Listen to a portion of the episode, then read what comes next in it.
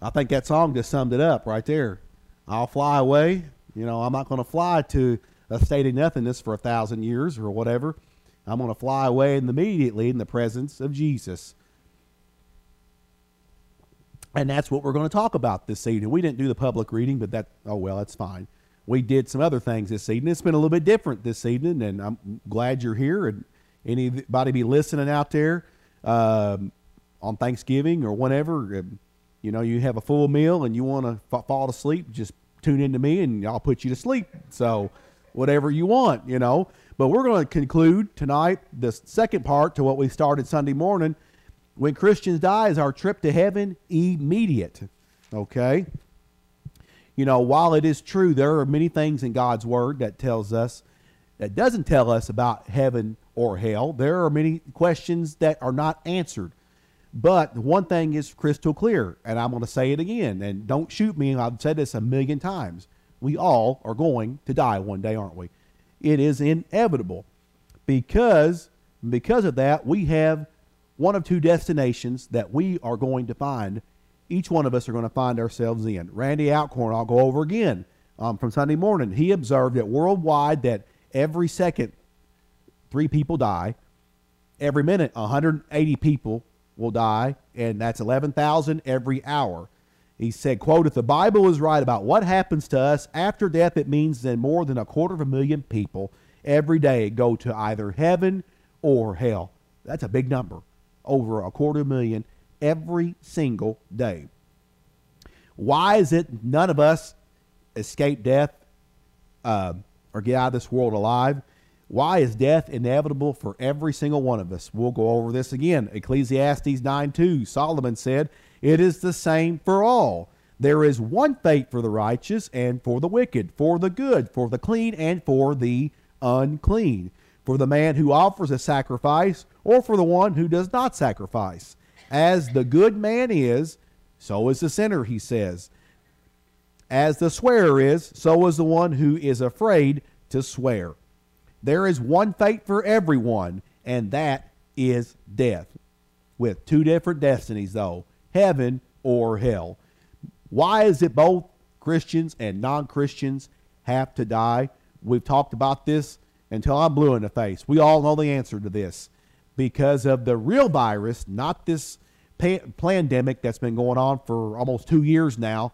The real virus that has infected and infiltrated everything in that God made was good from the beginning until now. The sin virus, S I N, is because of that. Paul said in Romans 3:23, he says, "For all have sinned and fallen short of the glory of God." And he says then in uh, 623 of Romans, he says that payment for that, the wages of sin is death. That is the payment for our sins. But what happens to a Christian when he dies? Someone once said, We're not in the land of the living, headed to the land of the dying. Oh no, it's the contrary. We are in the right now in the land of the dying, headed to the land of the living. And most people don't look at it like that. But that's exactly what is going on here. That's true for a Christian. Death is not the end of our story, it's just the beginning of that eternal reunion we will have with God the Father one day. Now, well, what is all when does all of this happen exactly, okay?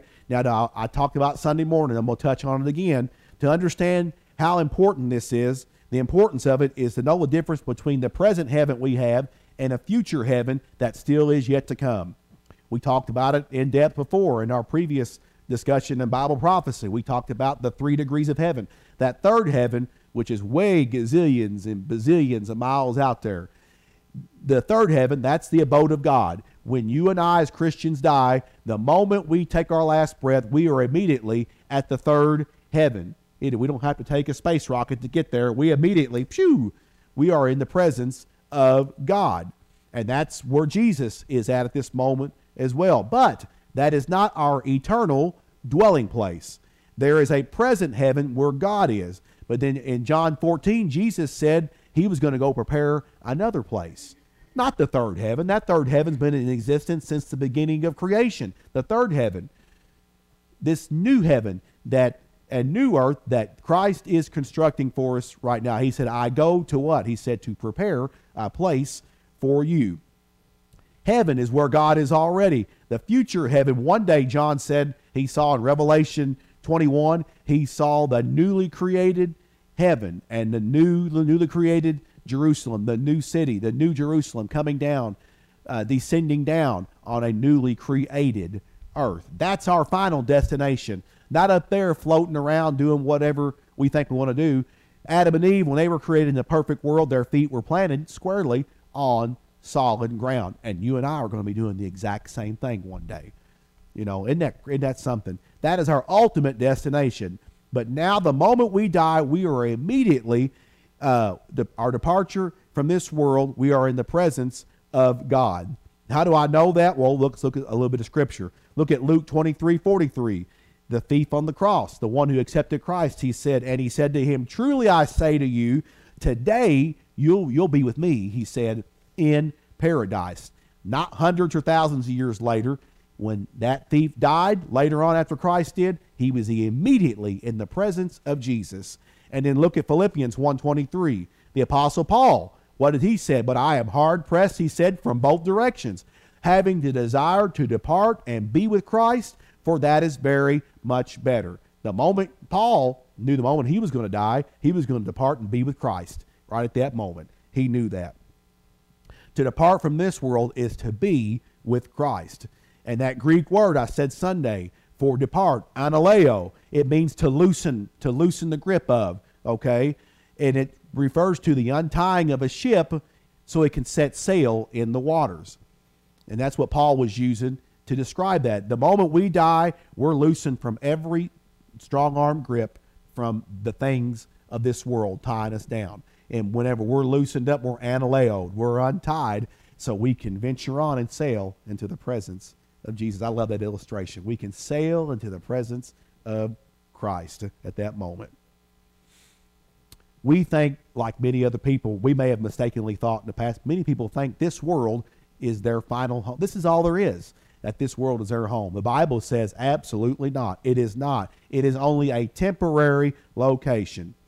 Yeah, we have loved ones and family, we have obligations even as Christians, because He didn't rapture us the moment we were saved. He left us here to fulfill many of Christ's duties on this earth. But however, those duties, as much well as our lives, are temporary. This place is not our home. We're just a passing through, aren't we? The moment we leave this body, we are forever at home with the Lord. Now, there are some people who believe that even though there is a resurrection body we're going to get at the rapture, that's free from sin and suffering, maybe we receive a temporary body the moment we die and go to heaven. I speculated on that. We don't know for sure. That I told you that's just conjecture. We've always encompassed a body since the day of conception when we were born, and we're going to have a resurrection body one day at the rapture that's going to be free and completely perfect like it was supposed to be in the beginning until the fall of man, Adam and Eve. But then in between time when we die, there may very well be something that we do encompass, some kind of body. But we know after we die, our spirit immediately, the essence of who we are, goes to be with the Lord, awaiting that final resurrection body that will occur at the rapture. Look at it on that day. 1 Thessalonians 4:16 he said, Paul said, "For the Lord himself will descend from heaven with a shout, with the voice of the archangel and with the trumpet of God, and the dead in Christ will rise first.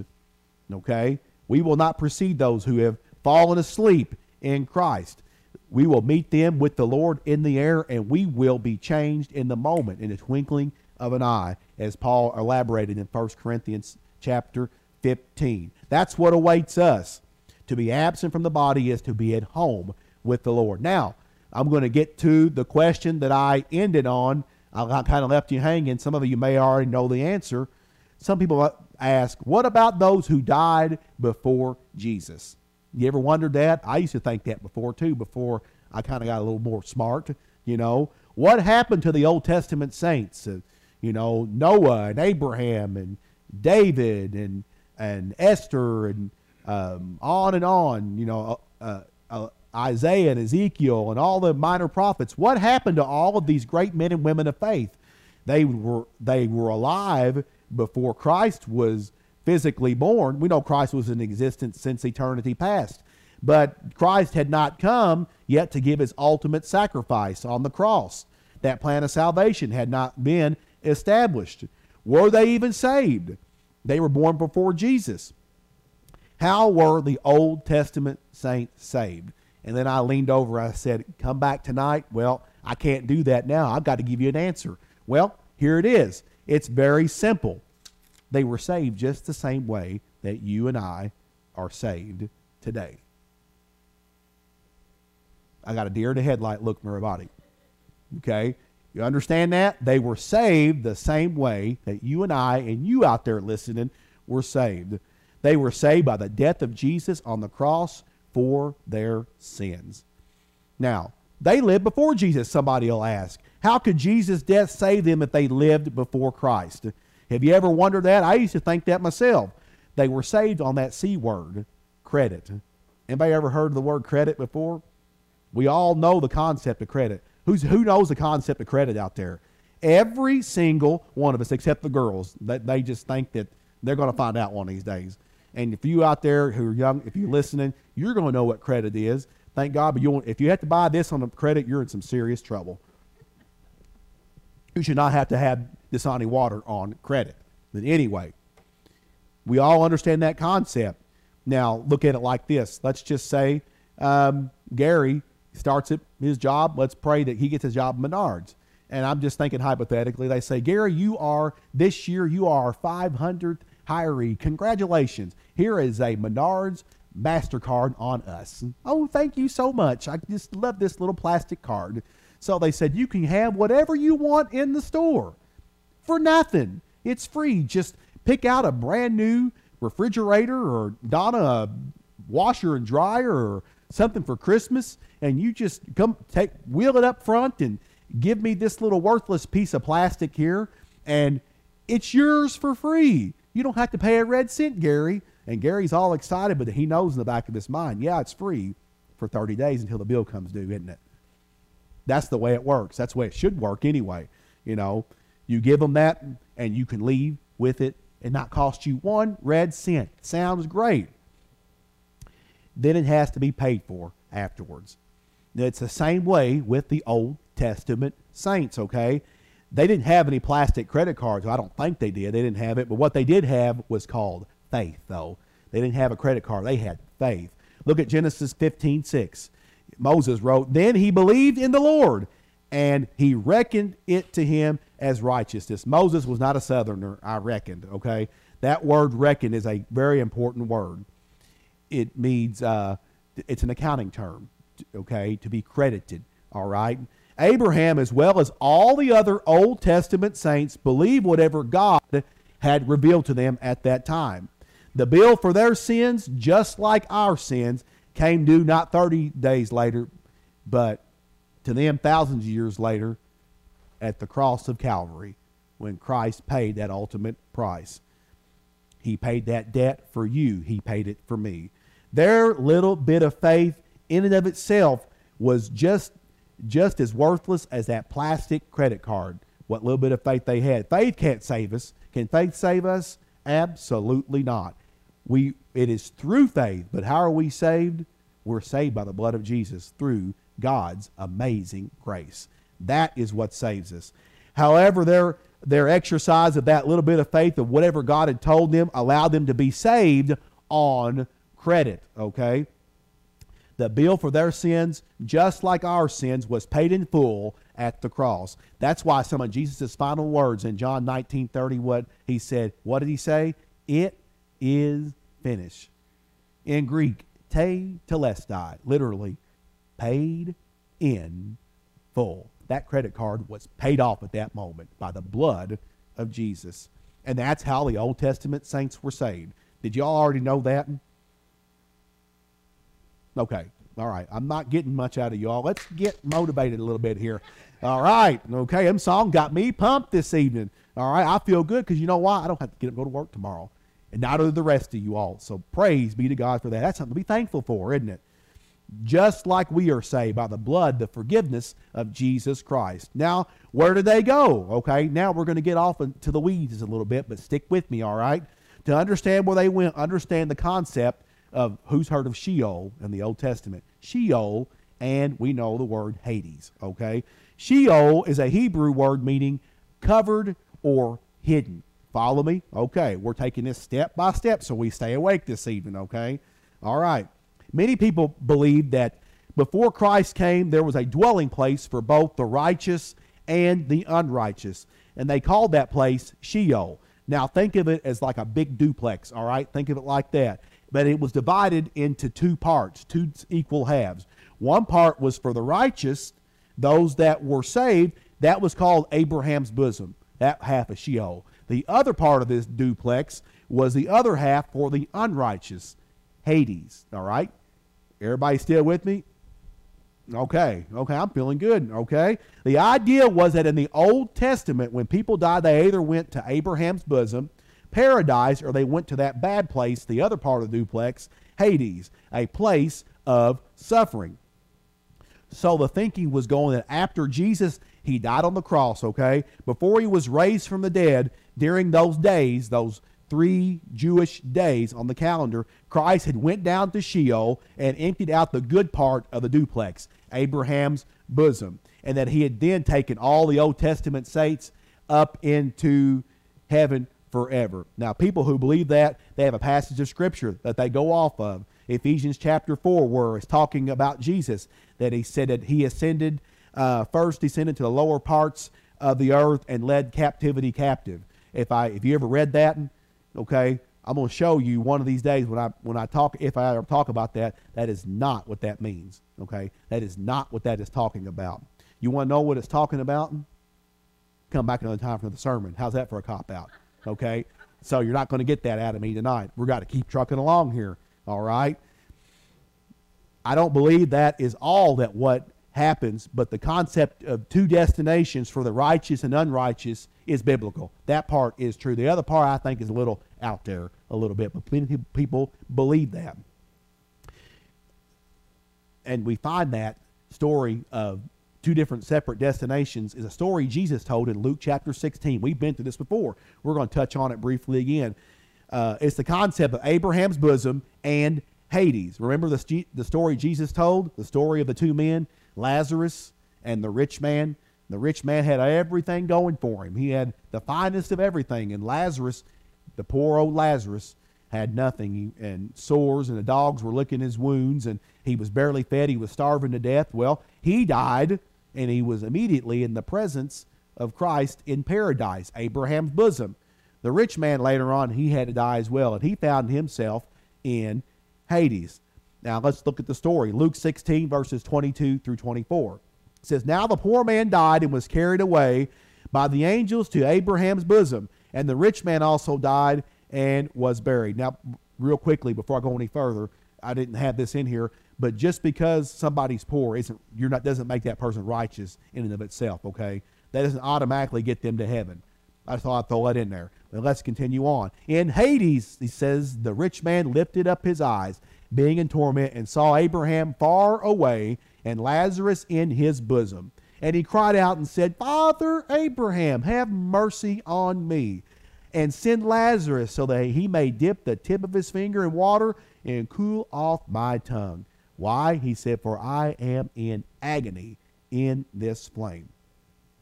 This passage reminds us of a couple of things, and Daniel is going to share them with you. Number one, not everyone goes to the same location after death. All right? great misconception that many false teachers want to teach. We all go to heaven. This universalism that there nothing can be further from the truth. That's there's not one destiny. There are two destinies. Remember, Jesus is the one. He's saying all this, and there's a place of blessing and a place of judgment. And number two, when we die, we immediately begin experiencing God's blessing or God's wrath. Immediately, there is no waiting time for that. It's a, it's immediate. Immediately, Lazarus was welcomed into paradise, and the, and the flip side, immediately the rich man was experiencing everlasting torture and torment. What I believe that this passage is teaching is this Abraham's bosom, that is paradise, is not some part of any kind of divine duplex that some people might want to categorize it as. It's where God is right now. This place, Jesus said, was far, far away. It wasn't next to Hades, like a duplex, okay? Besides, the Bible said in verse 26, Jesus said, And besides all this, between us and you, there is a great chasm fixed, so that those who wish to come over from here to you will not be able, and that none may cross over from there to us. When a believer dies, he immediately goes into the presence of the Lord. That's where all the Old Testament saints are. Jesus said to the thief of the call, uh, on the cross, Today you will be with me in paradise. That's another name for the presence of the Lord. Believers immediately go into God's presence. Now, while we are there, we are awaiting the creation of this new heaven and new earth that will be our permanent dwelling place. And that leads to another question What happens to unbelievers when they die? just like believers um, have a current destination, a third heaven, and then uh, one day some people call it a fourth heaven. That's the new heaven and new earth. There's a temporary and then eternal destination for unbelievers, for the unsaved. The unsaved immediately go to this place called Hades. And again, in verses 23 and 24 of Luke, he said, In Hades, he lifted up his eyes, being in torment. Okay? Hades is a temporary waiting place for the unsaved dead. It's not purgatory. I got pretty blunt Sunday morning. There is no purgatory. And I'm not going to go any more into that. I'm not to try to make anybody else mad if they were listening. If they listen, they probably got an earful. There is no such thing as purgatory. The Bible does not teach that anywhere at all. This is a place of horrible torment for the moment an unbeliever dies. But this isn't their final destination. Look at it with me. Revelation 20, verses 11 through 15. The final destination is the lake of fire. And this is how John described it. He said, Then I saw a great white throne, and him who sat upon it, from whose present earth and heaven fled away, and no place was found for them. And I saw the dead, the great and the small, standing before the throne, and the books were open. And another book was open, which is the book of life and the dead were judged from the things which were written in the books according to their deeds. And the sea gave up the dead which were in it, and death and Hades gave up the dead which were in them, and they were judged, every one of them according to their deeds. Then death and Hades were thrown into the lake of fire. This is the second death, the lake of fire. And if anyone's name was not found written down in the Lamb's book of life, he was thrown alive in the lake of fire. It's a place of eternal suffering forever and ever. People are not destroyed. We have, we've touched on that before. We talked about the beast and the false prophet. A thousand years at the beginning of the millennium, a thousand years later, when Satan is finally at the end of the millennium is thrown into lake of fire, the Bible says John saw the beast and pro- false prophet were still alive, being tormented and being tortured in that horrible, horrible place it will be the same for all unbelievers. Right now, when an unbeliever dies, he immediately goes to that awful place called Hades, awaiting his final judgment. But notice the common experience for all of these people agony. It is complete agony, physical pain. This, uh, Luke 16 24 says the rich man was in agony in that flame. Peter put it like this in 2 Peter 2 9. Then the Lord knows how to rescue the godly from temptation and to keep the unrighteous under punishment for the day of judgment.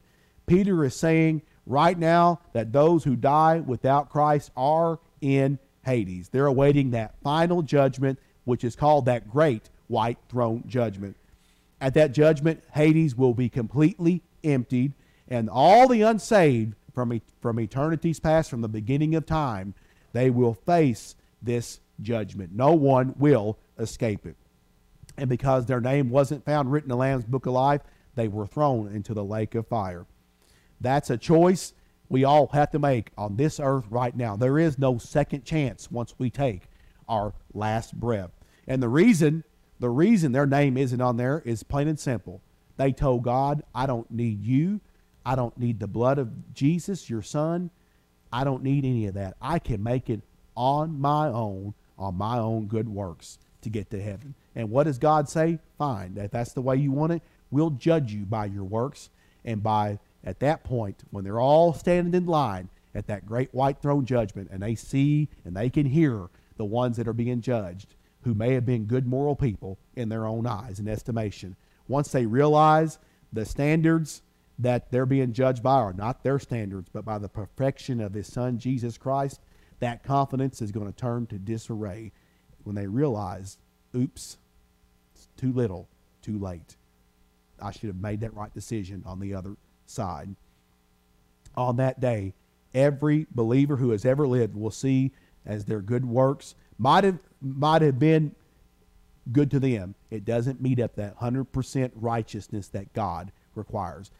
And we all fall short of that, don't we? We all fall short of it. Every believer will then understand why they have been sentenced to that lake of fire. In hell, though, remember this in hell, everyone is a believer. Everyone's a believer.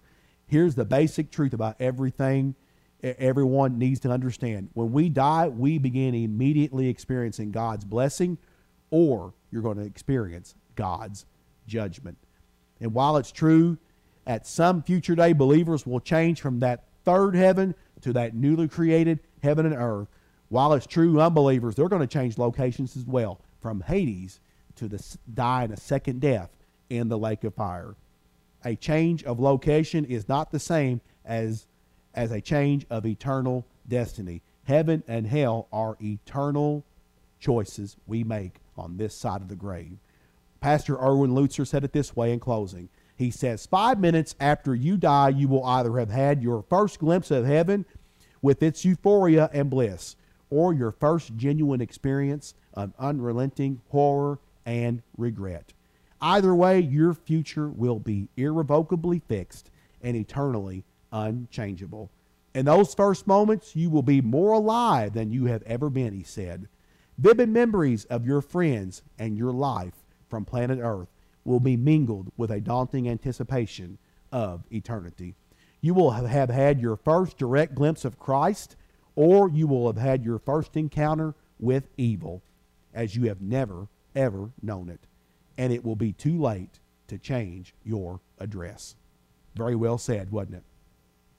The bottom line is if you wait until you die, to choose your final destination, you will have waited one second too late because heaven and hell are forever choices. Let's bow together in prayer. We'll answer that question. Where do we go when we die? It's appointed for every one of us to die and then the judgment the Bible teaches. You can't escape death. One of these days, it's going to come knocking at your door. Wouldn't you want to know for sure that your eternal destiny is secure in Christ Jesus the moment you die, knowing you're going to be in the presence of Jesus? That's the greatest decision you'll have to make in your life. And I implore you, if God's Spirit is working on you tonight, the Bible says don't hold off. Today is the day of salvation. Don't hold off on it. You're not guaranteed the next five minutes, much less one minute. Make that decision if, God, if God's Holy Spirit is convicting you, making you understand you're a sinner. You're a sinner in need of a Savior. Make that decision right now. It's the greatest decision I said that you will ever, ever make, knowing that when you take your last breath, you're going to head to glory land. You're going to be in the presence of Jesus, awaiting that newly created heaven and earth one day. If God's Spirit is working on you and there's nothing else, I'm telling you, in this world, a movement, family, nobody, nothing can help you, can save you. You can't save yourself. No one can save you, only through the blood of the Lamb, Jesus Christ, for the forgiveness of your sins that He shed on Calvary. You can be saved. You can say this simple prayer with me right now if you really mean it with all your heart. Say this simple prayer with me, knowing that God is listening and waiting for you to make that call. Say this prayer with me right now in your heart or, or aloud with me, however you want to do it. Dear God, thank you for loving me. And I am truly sorry, God, for those sins in my life. But I believe what I've heard this evening that you love me so much, you sent your son Jesus to die on the cross for my sins.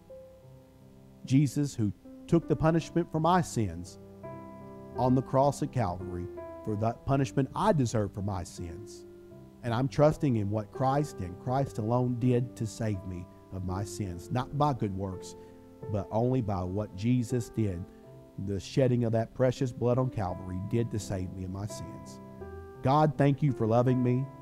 Thank you for forgiving me. And I'm praying right now that you will help me spend the rest of my life serving you. And I pray this in Jesus' name. And if you prayed that prayer and you really meant it with all your heart, you have a new destination waiting for you one day in heaven with your loved ones who have died in Christ. Not this horrible place, hell, Hades, and then one day the lake of fire. You're going to be in the presence of Jesus the moment you die. But he's going to probably leave you here for some time because he has a great plan for you in your new Christian walk. The first thing you want to do is give a personal testimony to your family, your friends, your loved ones, everyone who will listen about what Christ just did for you, taking and throwing away that old life and creating your life new, your new walk with Jesus. And tell everyone about what Christ did for you. It's a great testimony to your lost friends and loved ones that what Christ had done for you, and, the, and through your great your great uh, works in the church and staying in your Bible, people will see that and people will want to know what happened to you in your walk. Well, Christ just made that big difference in your life. Tell people about what Jesus did, and then get into a Bible believing, teaching church that teaches the whole counsel of God's Word from Genesis to the maps. They teach about sin, what and what we deal with on a daily basis. Sin has infected everything in your life and your families, the entire world. That's why the world's the shape it's in, not because of politics and and coronavirus and everything, violence on the streets, it all comes down to that three letter word S I N, sin. Make sure you're in a Bible believing church that teaches the whole counsel of God's Word and they don't sugarcoat Scripture to be politically correct, to tickle your ears, to make you feel good for a while, and a motivational speech. Make sure they're teaching all of God's Word. Just like this church, Pleasant View Missionary Baptist. Our information is on our Facebook page. Daniel back there has comprised a wonderful, wonderful uh, website that even some bigger churches can't hold a candlestick to. He, he has done a great job. Check our website out, pvbaptistchurch.org. We have great blogs on there, sermons from Lord knows when back in the past. Go back and look at some of those sermons. And the previous pastor who was here, great sermons that out there to help teach you and guide you in your Christian walk. If you can't get into this church, get into another Bible believing church that teaches the whole counsel of God's Word. But we would love to have you here. Just our information, again, is out there for you. Get in touch with us. Father in heaven, I pray this evening that no one at the sound of my voice or some other great teacher out there that it, they've heard uh, the gospel message and they have heard that call of salvation. It's been brought to them. I pray that no one will resist that call of salvation. And I pray this in Jesus' name. Amen.